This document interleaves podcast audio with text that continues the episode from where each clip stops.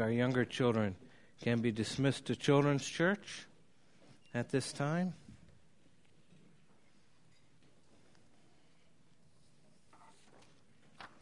The rest of you want to get out your sermon outline. It says the surrender of Christ.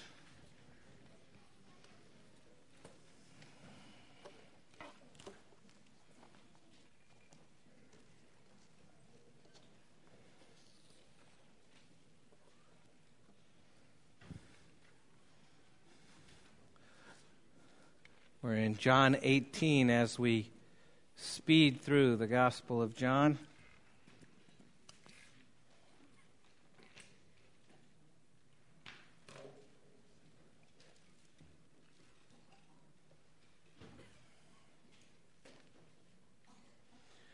The first 14 verses, John 18, verses 1 through 14. When Jesus had spoken these words, he went out with his disciples across the Kidron Valley, where there was a garden, which he and his disciples entered. Now, Judas, who betrayed him, also knew the place, for Jesus often met there with his disciples. So Judas, having procured a band of soldiers and some officers from the chief priests and the Pharisees, went there with lanterns and torches and weapons. Then Jesus, knowing all that would happen to him, came forward and said to them, Whom do you seek? They answered him, Jesus of Nazareth. Jesus said to them, I am he. Judas, who betrayed him, was standing with them. When Jesus, Jesus said to them, I am he, they drew back and fell to the ground. So he asked them again, Whom do you seek? And they said, Jesus of Nazareth. Jesus answered, I told you that I am he. So if you seek me, let these men go. This was to fulfill the word that he had spoken Of those whom you gave me, I have lost not one. Then Simon Peter, having a sword, drew it and struck the high priest's servant and cut off his right ear. The servant's name was Malchus.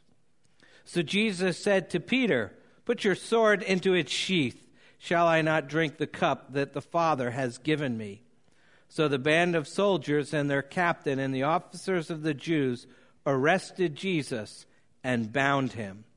First, they led him to Annas, for he was the father in law of Caiaphas, who was high priest that year.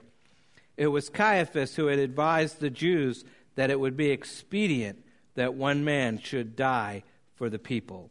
Let's pray. Heavenly Father, we thank you for this passage of Scripture. As we go through your word, we learn about Jesus. We pray that you would focus us on Jesus this morning, that we would learn again of who he is and what he did and what it means to have our faith in him. Do this for us in Jesus' name. Amen. I want to talk to you this morning about Larry and Carol. Larry and Carol are a typical couple. They're trying to keep up with the rat race of modern life. And it's a typical morning in their house. It was Larry's turn to get breakfast and to get the kids off to school. He'd only had six hours of sleep he figured that success in the 21st century demanded a premium from its participants. And a rising star like Larry didn't want to waste time sleeping. Larry went through the morning motions. He microwaved some instant oatmeal for the kids, got dressed, and headed out the door. And after he dropped the two younger kids off at daycare, he was alone with his 12 year old daughter, Julie. She seemed upset about something. And finally, as they're riding in the car, she said, Dad, do you love mom anymore? The question came out of the blue. But Julie had been building up the courage to ask it for months. And Larry reassured her that he loved mom very much. He thought about why Julie asked such a question after all. Since mom went back to work, didn't they have a new car and a new bigger house and new clothes for all the kids? And Didn't the kids have a Wii and a PS3 in the basement next to the big screen high def plasma TV? And Julie had her own room now and tennis lessons. For Pete's sakes, didn't they vacation in Hawaii last year? Of course he loved mom. Then Larry realized he left his briefcase at home, so he turned around. And when he pulled up to the house, there was a U Haul in the driveway. And he walked in and found Carol packing. She said she needed some time and some space to sort things out. She was too tired, too stressed, too confused. How did things get so out of hand? And the question that Juliet asked just a few minutes earlier burned in his mind Dad, do you love mom anymore? And there's a problem here. See, Larry and Carol are Christians. But unfortunately, the forces at work in their lives are the rule, not the exception in Christian households today. And I would submit that way too often they are the rule in our households as well.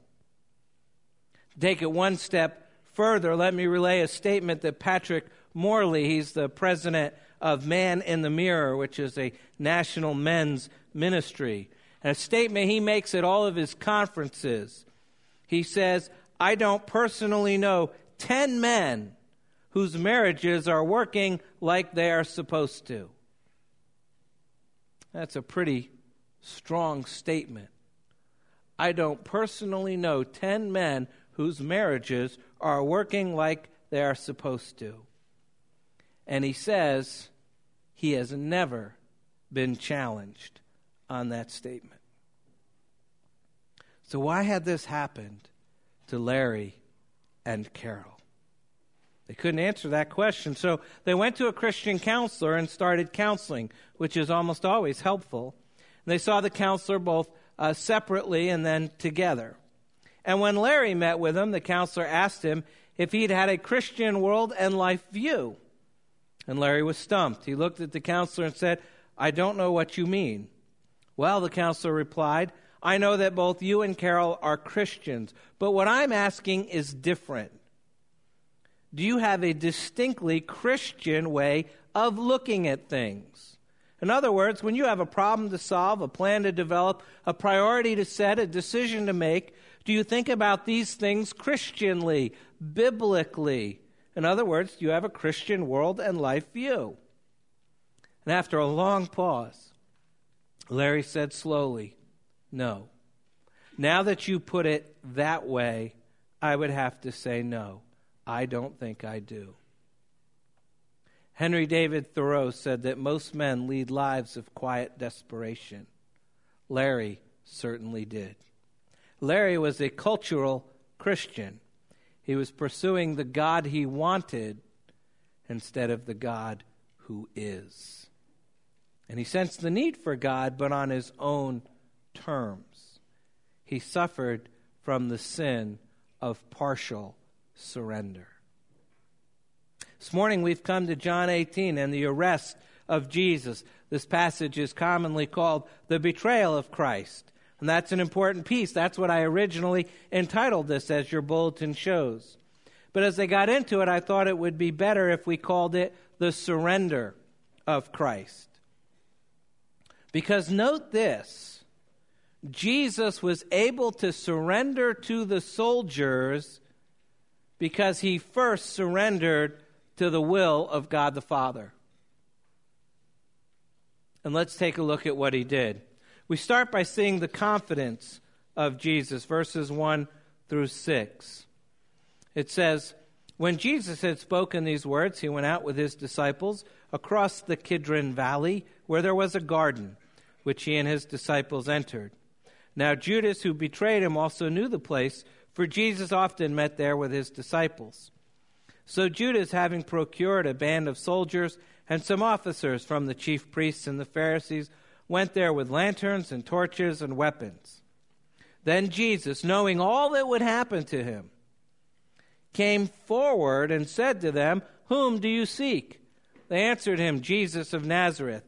Jesus said to them, I am he. Judas, who betrayed him, was standing with them. When Jesus said to him, said to them, I am he, they drew back and fell to the ground. We're looking at the confidence of Jesus here. For the last five chapters, Jesus has largely been talking privately with his disciples, and the privacy of the story ends here. There is a clanking of men and arms starting to shatter the hush of the night. There's quivering daggers of orange flame stabbing the horizon uh, to the west of them as Jesus and the disciples watching the approach of the soldiers. They had come from Jerusalem. They had crossed the valley. And they're heading up the Mount of Olives. And at the base of the Mount of Olives is an olive garden the Garden of Gethsemane. And that's where they are. You can go there today. And if you're in the garden and you look back to Jerusalem and you look up to the east, you can't see much. But if you look to the west, the valley opens up below you. You can see quite a bit. The ancient city of David is down there, the original Jerusalem and the men are coming from the west. So they can watch them approaching, coming up the hill with their torches lighting the way. And they would have seen this long line of flickering torches winding uh, up the hill, the high hills of Jerusalem, coming up the Kidron Valley, up the slopes of the Mount of Olives, and soon a procession of torches files into the garden and the whole garden is awash with light that spills from the lanterns and the torches, revealing 12 suspicious looking men. And the presence of both Romans and Jews, John is the only gospel writer to mention the Roman soldiers. The presence of them may be his way of indicating that the entire world is responsible for what's about to happen. And the torches and the lanterns and the weapons, that's an eyewitness touch. John, many years later on, when he's writing this, can still see the scene unfolding before his eyes. You have to imagine it. Put yourself there. See what's happening. It's an incredible scene with lanterns and torches. The Roman soldiers and Jewish officials search to find Jesus Christ, the light of the world. And Jesus, the light, just stands there without pretense, without protection, and shines openly through the darkness. But those standing in the darkness don't even recognize him. The soldiers instinctively grab their swords, but they're quickly disarmed by the commanding voice of Christ. Verse 4 Whom do you seek? And Jesus, it says, boldly goes forward to meet them. He didn't run. He didn't hide. He didn't fight. He met them face to face. And when they answered, verse 5, Jesus of Nazareth, Jesus said to them, I am he, or more literally in the Greek, I am. Jesus answers them with the name reserved for Almighty God alone, the divine name of God, I am. The name God chose for himself all the way back in Exodus when he met Moses at the burning bush. The name that Jesus uses throughout the Gospel of John when he taught about himself. John 6, Jesus said to them, I am the bread of life. Whoever comes to me shall not hunger, and whoever believes in me shall not thirst. John 8, again Jesus spoke to them, saying, I am the light of the world. Whoever follows me will not walk in darkness, but will have the light of life. John 10. So Jesus again said to them, Truly, truly, I say to you, I am the door of the sheep. John 10 14, I am the good shepherd. I know my own, and my own know me. John 11, Jesus said to her, I am the resurrection and the life. Whoever believes in me, though he die, yet shall he live. I hope you never go to a funeral and not hear those words. John 14, Jesus said to him, I am the way and the truth and the life. No one comes to the Father except through me. And John 15, I am the true vine, and my Father is the vine dresser. And now Jesus steps forward and without hesitation stakes the bold claim that he is, in fact, the Lord I am. The soldiers imagined they would be chasing down a fleeing peasant and instead find themselves confronted in the gloomy atmosphere of that olive grove by a commanding presence. And when confronted by this clear confession of who he is, the reaction of his enemies is to draw back and fall to the ground. You can just see it. Jesus steps forward and says, I am and they step back and fall. And it seems clear, however, that John does not expect us to think of this as some sort of accidental tripping over their sword. Nothing takes Jesus by surprise. Rather, it seems to be an allusion here to Psalm 23, Psalm, or Psalm 27. Psalm 27, the first three verses say, The Lord is my light and my salvation. Whom shall I fear? The Lord is the stronghold of my life. Of whom shall I be afraid? When evildoers assail me to eat up my flesh, my adversaries and foes, it is they who stumble and fall. Though an army encamp against me, my heart shall not fear. Though war arise against me, yet I will be confident these men found themselves in front of a presence who overpowered them. In whatever way his presence affected them so powerfully, there's a physical reaction, a almost a recoiling from the Lord. And it is certainly clear that John is telling us that the men who came into the garden to arrest the Lord were awed in his presence. And they continued on in their errand only with his consent. In other words, we have here virtually another one of John's signs a public outward demonstration of the majesty and the divine royalty of Christ. These men knew, by whatever means they knew instinctively and intuitively, that they were before the presence of someone far greater than themselves. You see, they didn't arrest Jesus, He arrested them. His calm confidence in the face of impending death stops them in their tracks. But because he'd already totally surrendered to his Father's will, he is able to surrender to them without fear. Verse 4 says that Jesus knew all that would happen to him. He's not surprised by them, he's not scared of them. He's able to submit to them because he's already submitted to the Father. And he's already told us that, hasn't it? Look at John 10, verses 17 and 18. For this reason the Father loves me, because I lay down my life that I may take it up again. No one takes it from me, but I lay it down of my own accord. I have authority to lay it down, and I have authority to take it up again. This charge I have received from my Father. You have to get the confidence of Christ, the boldness here. He's being arrested. These are Roman soldiers and, and other uh, soldiers and guards from the Jewish officials. The Greek makes it seem like there's a whole lot of them. It doesn't tell us exactly how many. If we learn anything from this passage, we must acknowledge not just the confidence of Jesus, but the control of Jesus. Look at verses 7 through 9, the control of Jesus. So he asked them again, Whom do you seek? And they said, Jesus of Nazareth.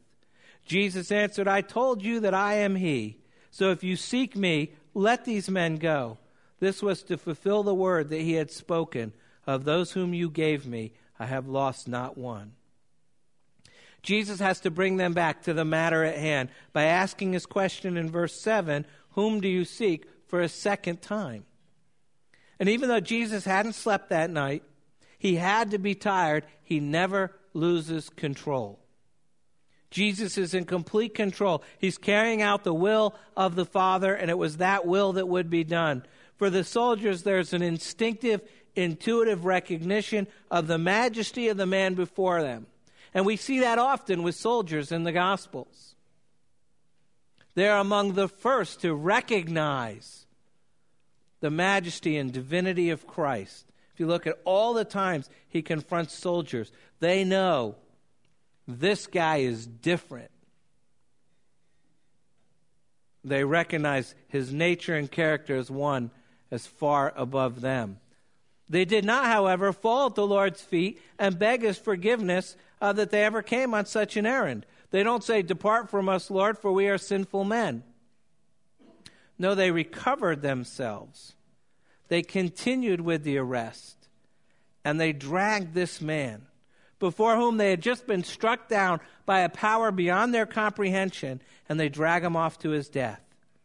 And remember, if not the Roman soldiers, surely the religious officials knew all about Jesus and what he had done over the past three years. They knew of his mighty works and of his teaching. So when they were struck down merely by the force of his presence, surely we might have expected that they would have connected what happened to them there in the olive grove with all the rest of the stuff that Jesus had done. We might expect that they, at least they would have caught themselves, that they would say to themselves, What in the world are we doing here, arresting the Son of God? Beg for his forgiveness, but they did nothing of the kind and they finished their errand without hesitation. And it would have been without further incident if not for the impetuousness of Peter. When I was little, I loved this part. I always thought this was the good part swords. You know, that's cool. But we get a contrast here. Contrast Jesus and Peter. Jesus is in control. Peter loses control. Somebody's calling me. It will have to wait.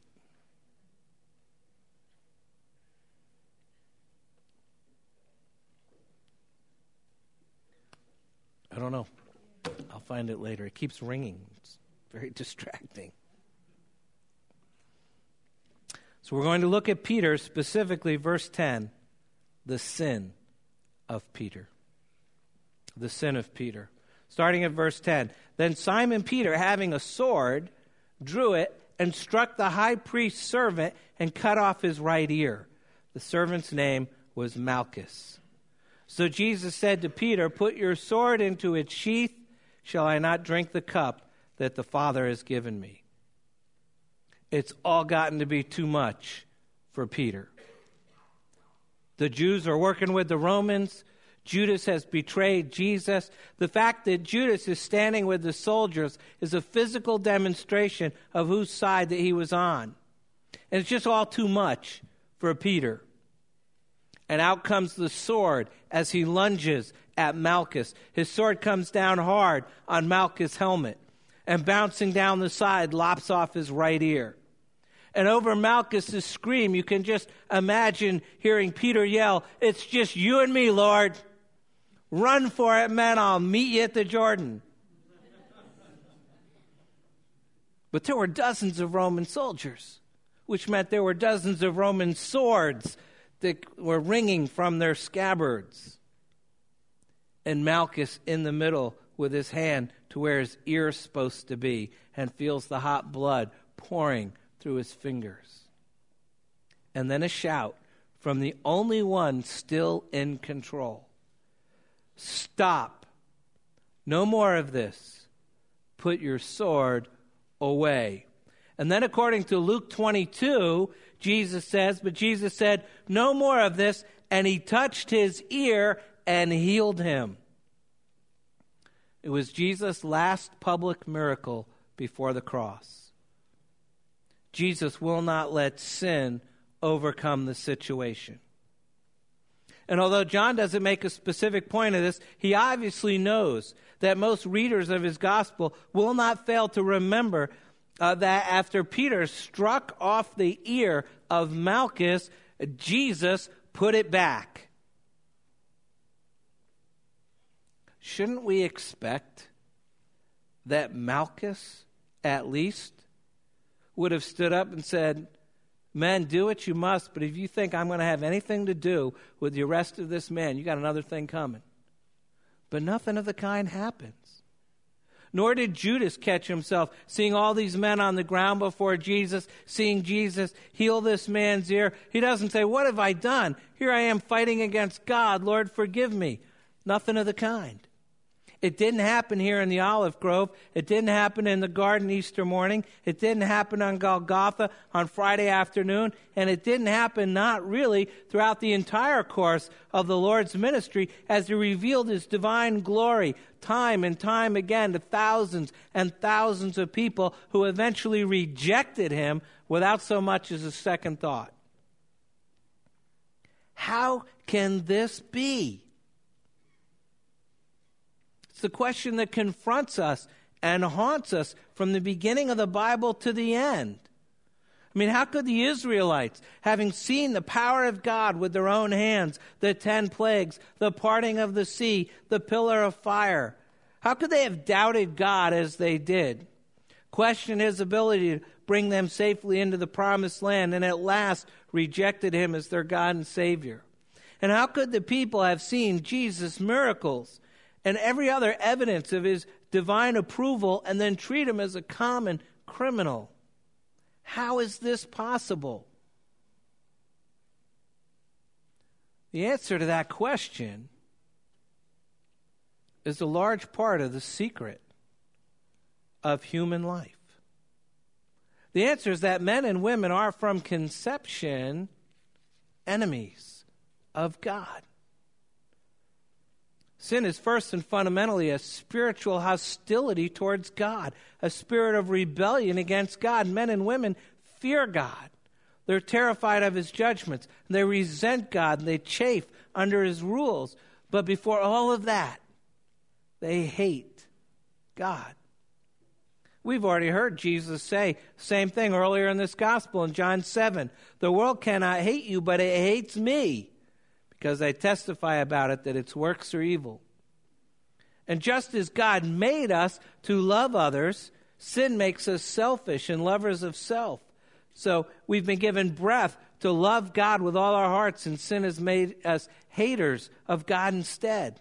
And sin is the principle in us, the power in us, the tendency in us, which reverses what ought to be makes us the reverse of what we were made to be, and so turns us from lovers of God into haters of God.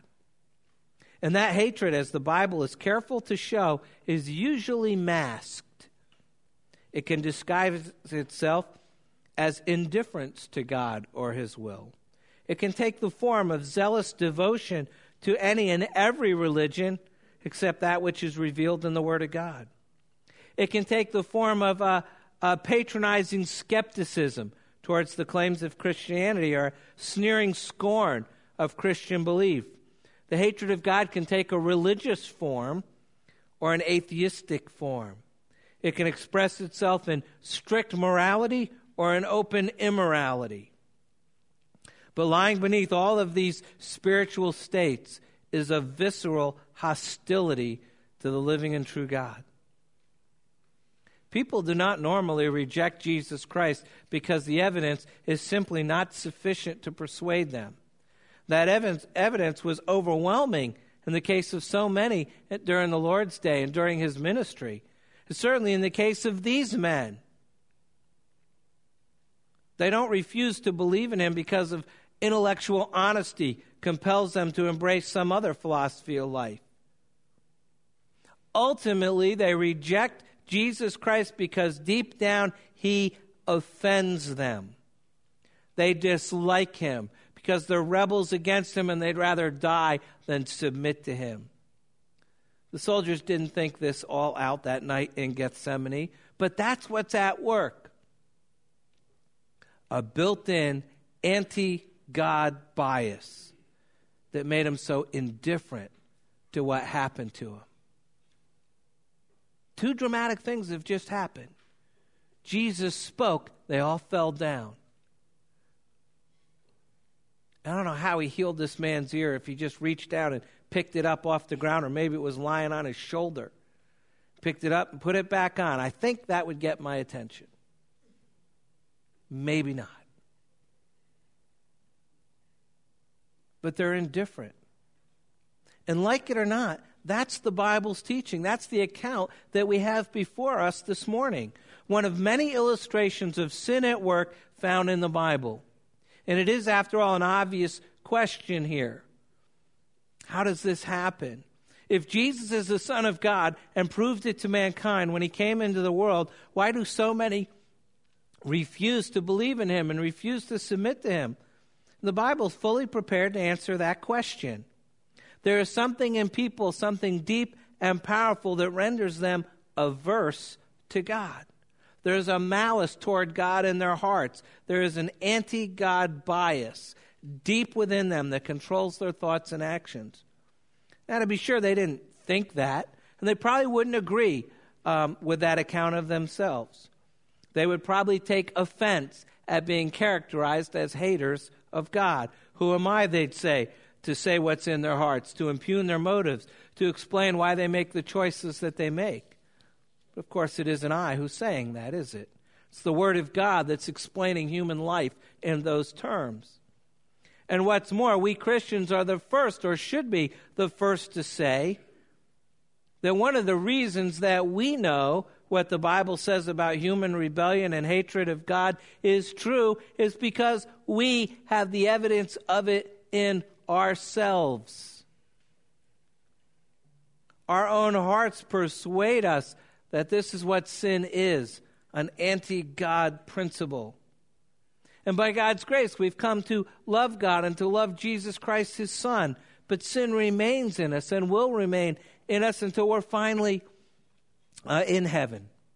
And we can see very clearly what it is and what it does. Nothing makes a Christian more miserable. Nothing surprises him or her more often. Nothing is a greater disappointment than just this aversion to God that we still find within ourselves. Even knowing God and loving God and wanting to serve God as we do, the world accuses us of being hypocrites, of not living up to our words. And we can say with complete sincerity, the world doesn't know the half of our hypocrisy. You know, I've said, I think before, that somebody can go up to one of the elders and complain about me. And with complete honesty, they can say, he's way worse than that. You don't know half of it. And that's true. Here we see foolish men in an olive grove, recoiling, falling back from the Lord, and then proceeding to arrest him. And in that, we should see ourselves plain as day. We know, as certainly as we know that we're sitting here in church, that Christ is the Lord, that it's wisdom to do His will, that His commandments are not burdensome, but rather are the way of life as it ought to be. We know that He loves us and deserves our love in return. And we know that in walking with Him we'll find fulfillment and satisfaction, and still we turn away from Him. Still, we find ourselves drawn powerfully to what we know is wrong, what we know is displeasing to Him. We find ourselves time and time again preferring the world to the beautiful majesty of Christ. We find that coming to God in prayer, which ought to be our delight, is like pulling teeth instead. And sometimes we just hate ourselves for it. We fear for our souls because of it, but still it's there. As long as we're sinners, as long as we have sin in us, there's always that aversion to God, that anti God bias doing its ugly work in us. And oh no, we have no difficulty believing that men could instinctively and intuitively and powerfully recognize that they're in the presence of the Son of God and still proceed to betray him, as Judas did and to arrest him, as the soldiers did, and to ignore unbelievable kindness and mercy, as Malchus did. Because we do the same thing every day of our lives. Don't tell us that sin is not an anti God principle and power in the human heart.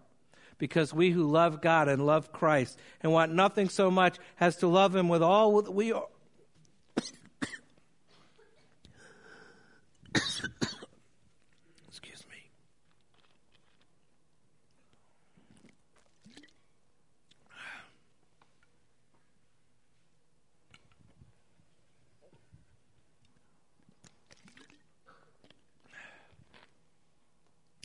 The throat just caught. It'll come back in a minute.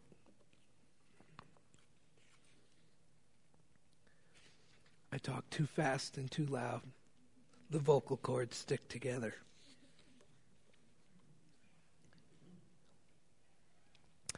We who love God and we who love Jesus, and we won't want anything other than to love Him with all that we are and all that we have. And still, we find at times, and sometimes it just surprises us, there's a hatred of God that's still in there. We just want to get it out. Jesus knew that. He knew that about those men there in that garden. He knew that about his disciples. He knows that about his followers now. He knows that about us. And yet, he's riveted to his purpose. Verse 11 Shall I not drink the cup that the Father has given me? Jesus was determined to go through what lay ahead. He would suffer and he would die, but not because of the activities of the soldiers or those who sent them. He would do it because it was the will of God. He had come to save sinners, and that meant drinking the cup that lay before him. Of course, that brings us to the last section here the surrender of Jesus, verses 12 through 14. The surrender of Jesus. So the band of soldiers and their captain and the officers of the Jews arrested Jesus and bound him. First, they led him to Annas he is the father in law of Caiaphas, who was high priest that year. It was Caiaphas who advised the Jews that it would be expedient that one man should die for the people. I want to focus on verse 12. It says they arrested Jesus. Now, I don't know how you might have described the arrest of Jesus of Nazareth in the Garden of Gethsemane on the night before his crucifixion. Had you been there to observe it, I don't know the perspective that you might have had. If you were Caiaphas, doubtless you would have reported it as a triumph. At last, we've got him, we've seized him. If you were the captain of the band of soldiers who actually made the arrest, you might just report it quite factually. 14th of Nisan, 11:30 p.m. arrested one prisoner, Jesus of Nazareth. Next. I do know, however, that if you had been John the evangelist, and if you had been led in your writing by the Holy Spirit as he was, you would have reported that from beginning to end Jesus and not his captors was in complete charge of the situation. It was he who delayed in the garden while the arresting party was coming. It was he who went forth to meet them, thereby surrendering himself voluntarily. More even over even at the very moment of his arrest. He showed his control over circumstances, for he demonstrates power towards the soldiers grace towards his own disciples, and mercy to those who are his enemies. Total surrender to the will of God gives Jesus the ability to stand before his enemies and make a confident confession of who he is, knowing the cost of making this divine claim and he remains in confident control of the situation when everyone else is losing control. And how can we as Christians live so that we're able to make a confident confession of Christ, knowing that sometimes there's a real cost to doing this? How can we remain in confident control of our own situations, particularly when our faith is being attacked and ridiculed? And yes, our situation is definitely different than Jesus' situation, but there are principles here that we can learn from the life of Christ and apply to the life that we live. And if there's not, are we doomed to live as Larry and Carol? Jesus was able to live victoriously at his darkest time because he totally surrendered to the will of his Father. Larry and Carol lived the lie of cultural Christianity because they suffered from the sin of partial surrender. There are always consequences to sin. And usually, not always immediately, but always inevitably, the consequence of this sin is that it brings pain the pain of partial surrender. Larry and Carol didn't arrive at the brink of separation overnight. Years of living by the flesh rubbed each other the wrong way, like the building up of a callus. The friction built up a buffer between them, and then one day Carol decides to rip off the callus. The pain's still there. Larry and Carol suffered from the sin of partial surrender. And if you don't fully surrender to Jesus Christ as your Lord and Savior, then you will eventually surrender to the world. It usually doesn't happen very quickly. Slowly, one small choice at a time, and we drift away. Might take years, perhaps the 15 years it took Larry and Carol. But when we fail to fully surrender our wills to God, we wind up living the ways of the world. The spiritual calluses build up. And unfortunately, sooner or later, the calluses get ripped away. Most of us need to re surrender our lives and come back to Christ as the driving force in both our life and our lifestyle. If you've been suffering from the sin of partial surrender, Revelation 3, Jesus' words to the church in Laodicea, gives us the way back. Far too often we have pursued the God we want rather than surrendering to the God who is. We are living in Laodicea. There, the Apostle John writes, same writer as our gospel. He gives us the words of Jesus to this church. I know your works. You are neither cold nor hot. Would that you were either cold or hot. So, because you are lukewarm and neither hot nor cold, I will spit you out of my mouth. For you say, I am rich, I have prospered, and I need nothing, not realizing that you are wretched, wretched pit- pitiable, poor, blind, and naked. I counsel you to buy from me gold refined by fire so that you may be rich, and white garments, that you may clothe yourselves, and the shame of your nakedness may not be seen, and salve to anoint your eyes, that you may see. Those whom I love, I reprove and discipline, so be zealous and repent. Behold, I stand at the door and knock. If anyone hears my voice and opens the door, I will come into him and eat with him, and he with me. Here, Jesus is offering to reestablish fellowship with lukewarm, partially surrendered cultural Christians. He is the way back. He gives us the image a quiet dinner with friends in their home epitomizes fellowship. The warm, encouraging conversation that flows easily around the table symbolizes the high water mark of fellowship. And Christ picks this very symbol to express what happens when we repent and open the door of our heart and re surrender to Him. At that time, Jesus says, I will come into Him and eat with Him, and He with me. And that is a great privilege and a great opportunity don't miss it. Don't miss it. You need to pray.